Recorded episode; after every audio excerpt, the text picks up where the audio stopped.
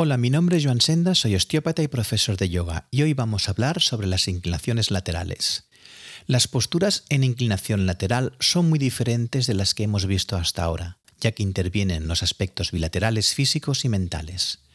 Somos diestros o zurdos y tenemos órganos unilaterales, por lo tanto entramos en un mundo más complejo en la coordinación muscular, orgánica y energética.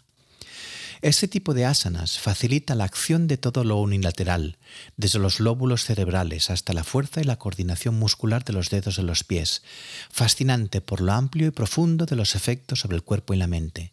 No son asanas como las flexiones que van hacia adelante y podríamos catalogarlas como de acción, o las extensiones como de recepción, sino que tienen que ver con la dualidad, con la decisión y la coordinación. A nivel estructural, son una buena herramienta para poder rectificar en gran medida las desviaciones óseas como las escoliosis, los desajustes pélvicos y cervicales. Para que sea efectivo en la rectificación escoliótica, solo tenemos que saber en qué dirección tenemos que tomar la inclinación. Por ejemplo, si tenemos una desviación lumbar hacia el lado derecho, la inclinación tiene que ser hacia el lado derecho. Dentro de las inclinaciones laterales tenemos como dos subtipos, que son las posturas inclinadas de pie y las sentadas. Cada una tiene su función, pero las posturas de pie permiten jugar con el efecto de la gravedad y para corregir escoliosis serán más fáciles y más efectivas. Contraindicaciones. Si hay una hernia discal dolorosa es mejor no realizarlas ya que puede pinzar más el disco y el nervio. A nivel muscular, con este tipo de posturas conseguimos estirar las cadenas musculares laterales, sobre todo las que rodean la caja torácica como los intercostales, los oblicuos, dorsales y diafragma. Toda esta musculatura participa en la respiración mejorando la capacidad respiratoria.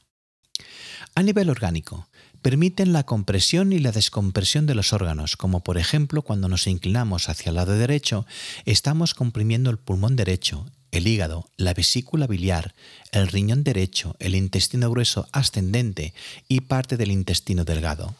Pero en cambio al mismo tiempo descomprimimos el pulmón izquierdo, el corazón, el estómago, el páncreas, el riñón izquierdo, el intestino grueso descendente y parte del intestino delgado.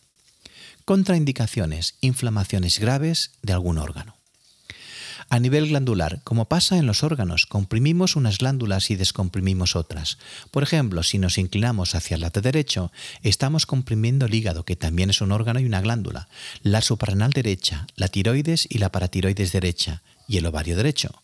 Pero en cambio, estamos descomprimiendo el páncreas, que también es un órgano glándula, el bazo, las tiroides y paratiroides izquierda y el ovario izquierdo. Contraindicaciones. Si hay una inflamación o enfermedad grave sobre alguna glándula.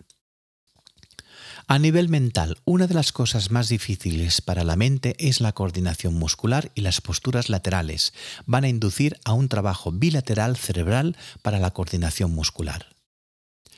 A nivel energético, como tenemos tres principales nadis, podemos accionar uno u otro según hacia donde nos inclinemos.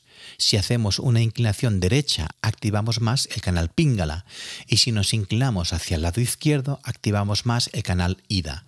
De esta manera podemos regular, según las necesidades energéticas, la acción de los nadis. Bueno, espero que os haya gustado. Hasta la próxima.